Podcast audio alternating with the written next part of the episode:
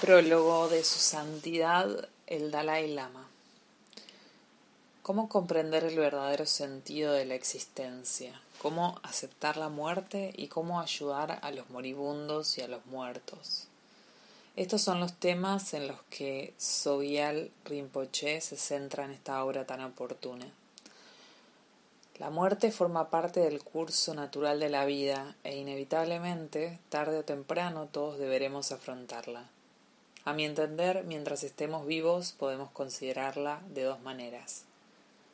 Elegimos ignorarla o hacemos frente a la perspectiva de nuestra propia muerte e intentamos, mediante una reflexión lúcida, minimizar el sufrimiento que conlleva. Sin embargo, ninguna de estas dos actitudes nos permite llegar a triunfar realmente sobre ella. Como budista, contemplo la muerte como un proceso normal, una realidad que acepto que debe ocurrir mientras permanezca en esta existencia terrenal. Sabiendo que no puedo escaparme de ella, no tiene sentido alguno que me preocupe. Desde mi punto de vista, la muerte se asemeja más a un cambio de vestimenta cuando está vieja y gastada que a un final definitivo. Sin embargo, la muerte es imprevisible. Ignoramos cuándo o cómo ocurrirá. Así pues, resulta sensato tomar ciertas precauciones antes de que se produzca realmente. Es evidente que a la mayoría de nosotros nos gustaría tener una muerte apacible. Sin embargo, también está claro que no podemos esperar morir así si nuestras vidas han estado impregnadas de violencia o si nuestras mentes han estado agitadas predominantemente por emociones como la ira, el apego o el miedo. Por lo tanto, si deseamos morir bien, Debemos aprender a vivir bien. Para tener la esperanza de una muerte apacible, debemos cultivar la paz tanto en nuestra mente como en nuestra manera de vivir. Tal como podréis leer aquí, desde el punto de vista budista, la experiencia misma de la muerte reviste suma importancia. Aunque el lugar y la naturaleza de nuestro renacimiento futuro dependan generalmente de fuerzas kármicas, nuestro estado mental en el momento de la muerte puede influir en la calidad de nuestro siguiente renacimiento. Así pues, a pesar de la gran variedad de karmas que hayamos acumulado, si en el momento de la muerte hacemos un esfuerzo especial para generar un estado mental virtuoso, es posible que fortalezcamos y activemos un karma virtuoso y de este modo se produzca un renacimiento feliz.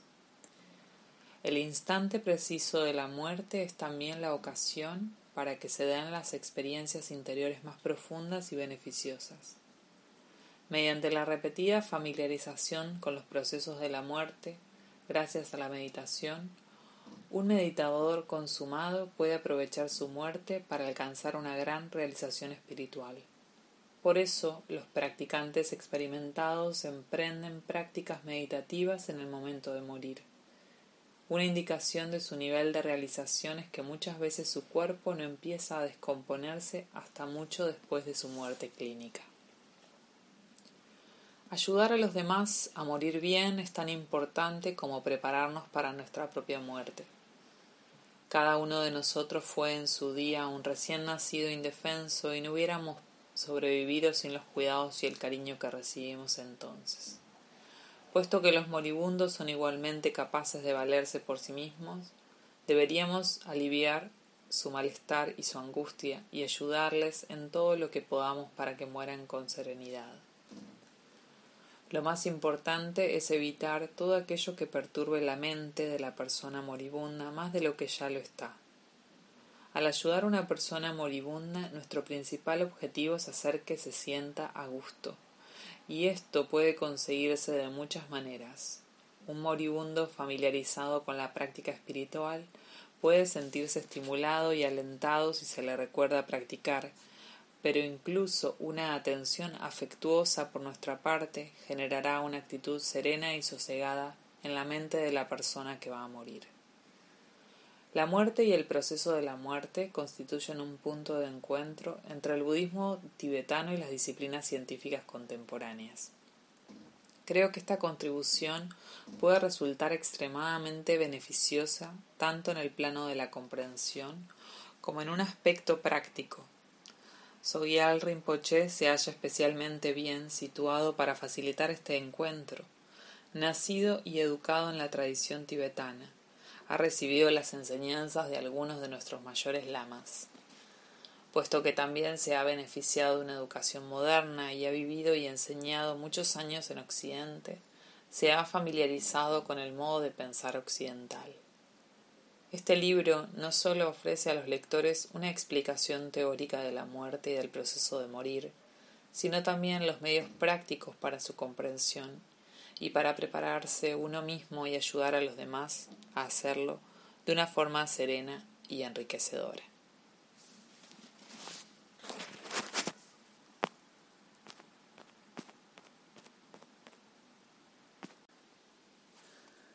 Introducción a la edición conmemorativa 20 aniversario. Hace ahora 20 años que el libro tibetano de la vida y de la muerte fue publicado por primera vez. En esta obra he tratado de compartir, aunque solo sea un poco, la sabiduría de la tradición que me vio crecer. He procurado mostrar la naturaleza práctica de esas antiguas enseñanzas y cómo pueden ayudarnos en cada etapa de la vida y de la muerte. A lo largo de los años fue mucha gente que me urgió a escribir este libro, que me decía que contribuiría a aliviar algunos de los grandes sufrimientos que muchos de nosotros padecemos en el mundo actual.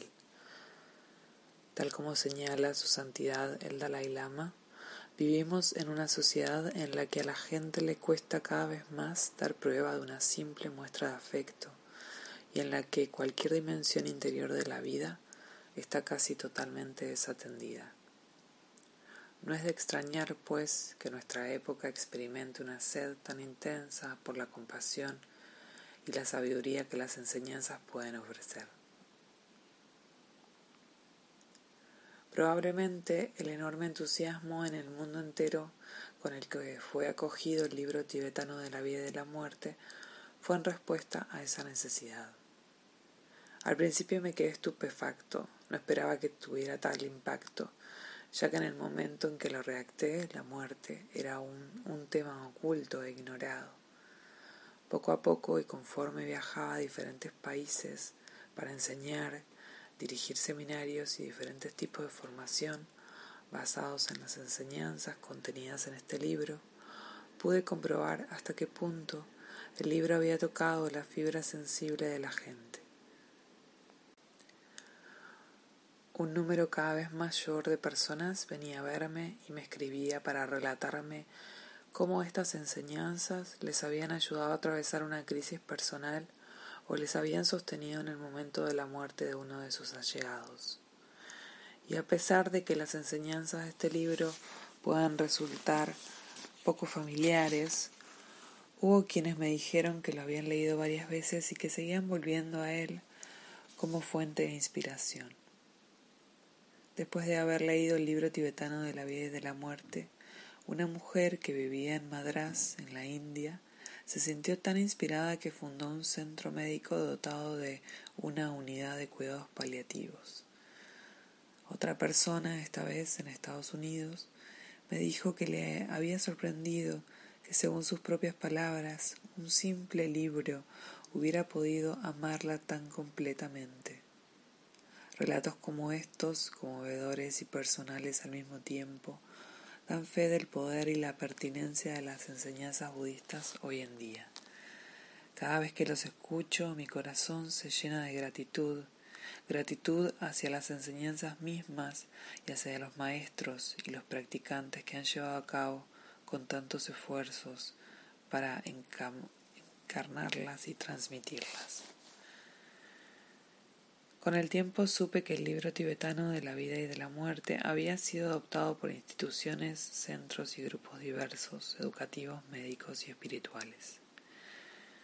Enfermeras, médicos y profesionales dedicados a acompañar a los moribundos me han dicho que han integrado estos métodos a su trabajo cotidiano y he escuchado numerosos relatos de gente normal que ha utilizado estas prácticas y de cómo le ha permitido transformar la muerte de un amigo o de un pariente próximo. Me conmueve de gran manera que personas de diversas creencias espirituales hayan leído este libro y hayan afirmado que había reforzado y profundizado su propia fe. Estas personas parecen reconocer la universalidad del mensaje que contiene y comprender que no tiene como objetivo persuadir o convertir, sino ofrecer la sabiduría de las antiguas enseñanzas budistas, con el fin de aportar el mayor beneficio posible. Mientras el libro tibetano de la vida y de la muerte emprendía suavemente su propio vuelo y entraba discretamente en muchos campos y disciplinas, empecé a comprender el verdadero motivo de su gran influencia.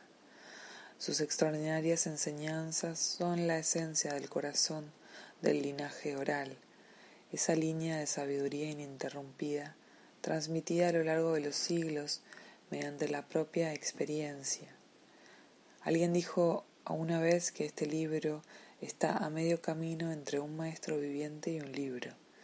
Y es cierto que los más grandes maestros de nuestro tiempo están presentes en él y que también han contribuido con sus consejos y respuestas. Son ellos los que hablan en estas páginas, es su sabiduría y su visión de un mundo lleno de compasión, iluminado por el conocimiento de nuestra verdadera naturaleza la esencia más profunda de nuestra mente. Creo que la repercusión que ha tenido el libro tibetano de la vida y de la muerte se ha debido a la bendición del linaje y la fuerza de la tradición oral.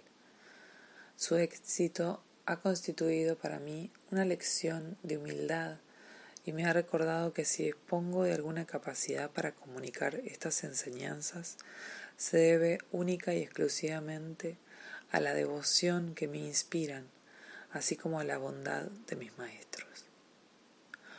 A lo largo de estos veinte últimos años se han producido numerosos cambios en nuestras actitudes con respecto a la muerte y a la clase de cuidados que nuestra sociedad ofrece a las personas que se encuentran en la etapa final de su vida o a las que atraviesan un proceso de duelo.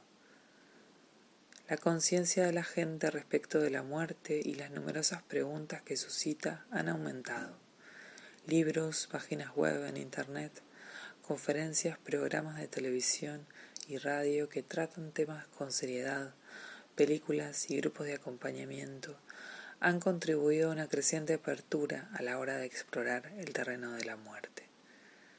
El trabajo del movimiento de cuidados paliativos se ha incrementado considerablemente y durante estos años en ciertos países se ha empezado a trabajar en el ámbito del acompañamiento a los moribundos. Personas valientes que merecen el mayor de mis respetos han emprendido toda clase de iniciativas.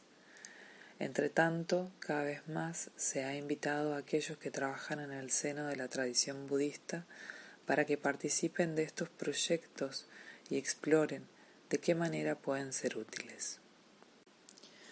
Un cierto número de mis amigos y estudiantes han creado poco a poco un programa internacional de educación y formación basado en las enseñanzas de este libro, concebido para ofrecer un acompañamiento espiritual a los moribundos, a sus familias y a los que se ocupan de ellas. Ofrecemos cursos dirigidos a la profesión médica y a la gente en general, coordinamos el trabajo de voluntarios y hemos empezado a trabajar estrechamente con hospitales, clínicas, centros de cuidados paliativos y universidades. Encuentro muy alentador que se reconozca por doquier que las cuestiones espirituales forman parte del cuidado de los moribundos y que en ciertos países algunas escuelas de medicina ofrezcan actualmente cursos sobre espiritualidad y medicina. Sin embargo, tengo entendido que los sondeos de opinión siguen mostrando el predominio de la negación de la muerte y nuestra incapacidad para ofrecer a los moribundos ayuda espiritual, acompañamiento y respuestas a sus necesidades más profundas. La manera en que morimos es extremadamente importante. La muerte es el momento más crucial de nuestra vida y cada uno de nosotros debería poder morir en paz y en plenitud sabiendo que estará rodeado por el mejor acompañamiento espiritual posible. Si el libro tibetano de la vida y de la muerte ha contribuido de alguna manera a que reconsideremos cómo afrontamos nuestra propia muerte y la de aquellos que nos rodean, es el fruto de mis oraciones y me siento profundamente emocionado y agradecido por ello. Todavía abrigo el sueño de que las enseñanzas presentadas aquí sean accesibles a todos sin importar dónde vivan, su edad y su nivel de educación. Mi intención original era que este libro contribuyera a inspirar una revolución tranquila sobre la forma en que consideramos la muerte y cuidamos a los moribundos, así como sobre la forma en que consideramos la vida y cuidamos a los vivos. La necesidad de transformarnos espiritualmente y de hacernos cargo, en el sentido más auténtico, tanto de nosotros mismos como de los demás, no es más imperiosa ahora que hace veinte años. ¿Qué pasaría si cada vez más gente pensara seriamente en su futuro y en el futuro del mundo? Imaginad cómo sería el mundo si pudiéramos insuflar a nuestra existencia un carácter sagrado, si el acompañamiento en los últimos instantes de la vida estuviera iluminado por un profundo respeto a la muerte, y si consideráramos la vida y la muerte como un todo inseparable. ¿Qué pasaría si intentáramos que cada uno de nuestros actos estuviera regido por el amor y la compasión y comprendiéramos en el grado que fuese la naturaleza más profunda de la mente subyacente a toda nuestra existencia? Esto constituiría una verdadera revolución que haría libres a los hombres y a las mujeres para descubrir los derechos de nacimiento que les pertenecen, esa dimensión interior desatendida durante tanto tiempo, y para unirles con plenitud de la experiencia humana en todo su misterio y su grandeza. Sogyal Rinpoche, Lerabling, Francia. Prefacio Nací en Tíbet y a los seis meses ingresé en el monasterio de mi maestro Yamyang Khyentse Choki Lodro, en la provincia de Kham. En Tíbet existe una tradición única que permite descubrir las reencarnaciones de los grandes maestros que han fallecido. Se los elige de pequeños y se les da una educación especial con el fin de prepararlos para que sean los maestros espirituales del futuro. Recibí el nombre de Sogial aunque todavía habría de pasar algún tiempo para que mi maestro me reconociera como la encarnación de Terton Sogyal, un renombrado místico que había sido uno de sus propios maestros espirituales, así como del décimo tercer Dalai Lama. Mi maestro, Yamyang Khyentse, era alto para lo que es corriente entre los tibetanos, y su cabeza siempre parecía recortarse por encima de las demás en la multitud. Tenía el cabello plateado, muy corto y unos ojos llenos de bondad que centelleaban de humor. Sus orejas eran largas, como las de Buda, pero lo que más me llamaba la atención en él era su presencia. Su mirada y su porte revelaban que era un hombre sabio y santo. Su voz era bien modulada, grave y cautivadora. Cuando enseñaba, solía echar la cabeza ligeramente hacia atrás y las enseñanzas fluían de su boca en un torrente de elocuencia y poesía. Y a pesar de todo el respeto e incluso admiración reverente que suscitaba, había humildad en todo lo que hacía. Yang Yang Qianze es el fundamento de mi vida y la inspiración de este libro. Él era la encarnación de un maestro que había transformado la práctica del budismo en nuestro país. En Tíbet no bastaba con llevar el nombre de una encarnación, era indispensable ganarse el respeto de todos mediante la propia erudición y la práctica espiritual. Mi maestro hizo retiros durante numerosos años y se cuentan muchos relatos milagrosos sobre él. Había adquirido un saber y una realización espiritual profundos, y con el tiempo llegué a descubrir que era como una enciclopedia viviente de sabiduría. Cualquiera que fuese la pregunta que se le formulara, él conocía la respuesta. En Tíbet existían numerosas tradiciones espirituales, pero Yang Khyentse era reconocido como la autoridad suprema en todas ellas. Para todos aquellos que lo conocieron o oyeron hablar de él, era la personificación del budismo tibetano. Era el testimonio vivo de aquello a lo que puede llegar un ser que ha comprendido las enseñanzas y ha llevado a su término la práctica espiritual. Se me ha dicho que mi maestro afirmó que yo contribuiría a continuar su obra y ciertamente siempre me trató como si fuera su propio hijo. Lo que he podido lograr hasta ahora en mi trabajo y el público al que he podido llegar a representar, a mi juicio, la maduración de la bendición que él me dio. Todos mis primeros recuerdos se refieren a él. El entorno en el que me crié fue él y su influencia dominó mi niñez. Fue como un padre para mí, me concedía todo lo que le pedía. Su esposa espiritual, Candro Sering Chodron, que también era mi tía, solía decir No molestes a Rinpoché, a lo mejor está ocupado. Pero yo siempre quería estar a su lado y él se alegraba de tenerme cerca. Lo atosigaba constantemente con toda clase de preguntas a las que él siempre respondía con paciencia. Yo era un chico travieso, ninguno de mis tutores conseguía disciplinarme. Cada vez que intentaban pegarme, yo corría a refugiarme con mi maestro, trepando por su espalda donde nadie osaba acercarse. Allí agazapado me sentía orgulloso y satisfecho de mí mismo. Él se limitaba a reír. Hasta que un día sin que yo lo supiera, mi tutor intentó convencerle de que por mi propio bien las cosas no debían continuar así. La siguiente vez que fui a esconderme, mi tutor entró en la habitación, hizo tres postraciones ante mi maestro y me sacó a rastras. Recuerdo haber pensado entonces lo extraño que me resultó que no pareciera tener miedo alguno de mi maestro. Yang Yanquianse vivía en la habitación en la que su anterior encarnación había tenido sus visiones y desde la que había puesto en marcha el movimiento de renacimiento cultural y espiritual que se extendería por todo el Tíbet oriental durante el siglo pasado. Era un maravilloso, no especialmente amplio, pero en el que reinaba una atmósfera mágica llena de objetos sagrados, pinturas y libros.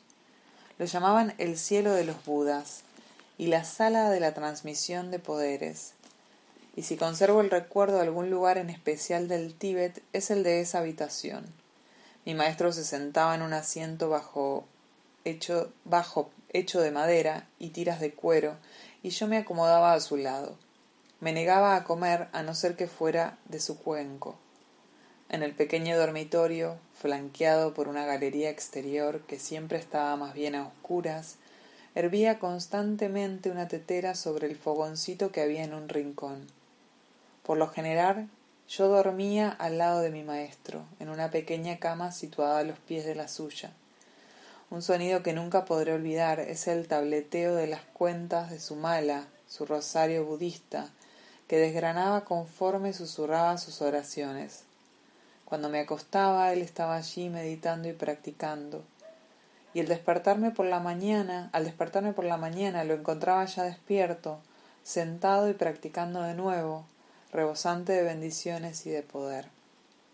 Cuando abría los ojos y lo veía, me inundaba una cálida y reconfortante sensación de dicha. Tal era la atmósfera de paz que lo envolvía. A medida que me hacía mayor, Jamjian Kiense empezó a pedirme que presidiera ceremonias mientras él desempeñaba el papel de director de los cantos. Yo asistía a todas las enseñanzas e iniciaciones que daba a otros, pero más que los detalles, lo que me vuelve hoy a la memoria es la atmósfera que reinaba. A mis ojos él era el Buda, no me cabía ninguna duda, y de hecho todos los demás lo reconocían de igual modo. Cuando daba iniciaciones sus discípulos estaban tan impresionados que apenas se atrevían a mirarle la cara. Algunos lo veían verdaderamente bajo la forma de su predecesor o, bajo la de diferentes Budas y Bodhisattvas. Todos lo llamaban Rinpoche el Precioso, que es el título que se concede a un maestro, y cuando él estaba presente ningún otro maestro recibía ese apelativo. Su presencia era tan imponente que muchos le llamaban afectuosamente el Buda primordial. Sé que de no haber conocido a mi maestro Yam Kianse, yo hubiera sido una persona completamente distinta con su calidez, su sabiduría y su compasión, personificaba la verdad sagrada de las enseñanzas, y así hacía que éstas fueran concretas y rebosantes de vida. Cada vez que evoco con otras personas la atmósfera que reinaba alrededor de mi maestro, se despierta en ellas el mismo sentimiento profundo que suscitaba en mí. ¿Qué fue, pues, lo que inspiró en mí Yam Kiense? Fue una confianza inquebrantable en las enseñanzas, así como la convicción sobre la importancia capital del maestro. Cualquier comprensión que yo pueda tener, sé que se la debo a él y es algo que jamás podré corresponderle. Lo que sí puedo hacer es transmitirlo a otros. Durante mi juventud en Tíbet fui testigo de la clase de amor que Yamyen Kien se irradiaba en la comunidad, sobre todo cuando guiaba a los moribundos y a los muertos. En Tíbet un lama no era solo un maestro espiritual, sino también un sabio, un terapeuta, un sacerdote, un médico y un sanador del alma, dedicado a ayudar a los enfermos y a los moribundos. Más tarde llegué a aprender las técnicas concretas que permiten guiar a los moribundos y a los muertos siguiendo las enseñanzas relacionadas con el libro tibetano de los muertos. Sin embargo, las lecciones más importantes que aprendí sobre la muerte y la vida las recibí al contemplar a mi maestro cuando guiaba a los moribundos con una compasión, una sabiduría y una comprensión infinitas. Rezo para que este libro transmita al mundo algo de su gran sabiduría y compasión, y para que gracias a ellas, también vosotros, allí donde estéis, podáis sentiros en presencia de su mente de sabiduría y encontrar una conexión viva con él.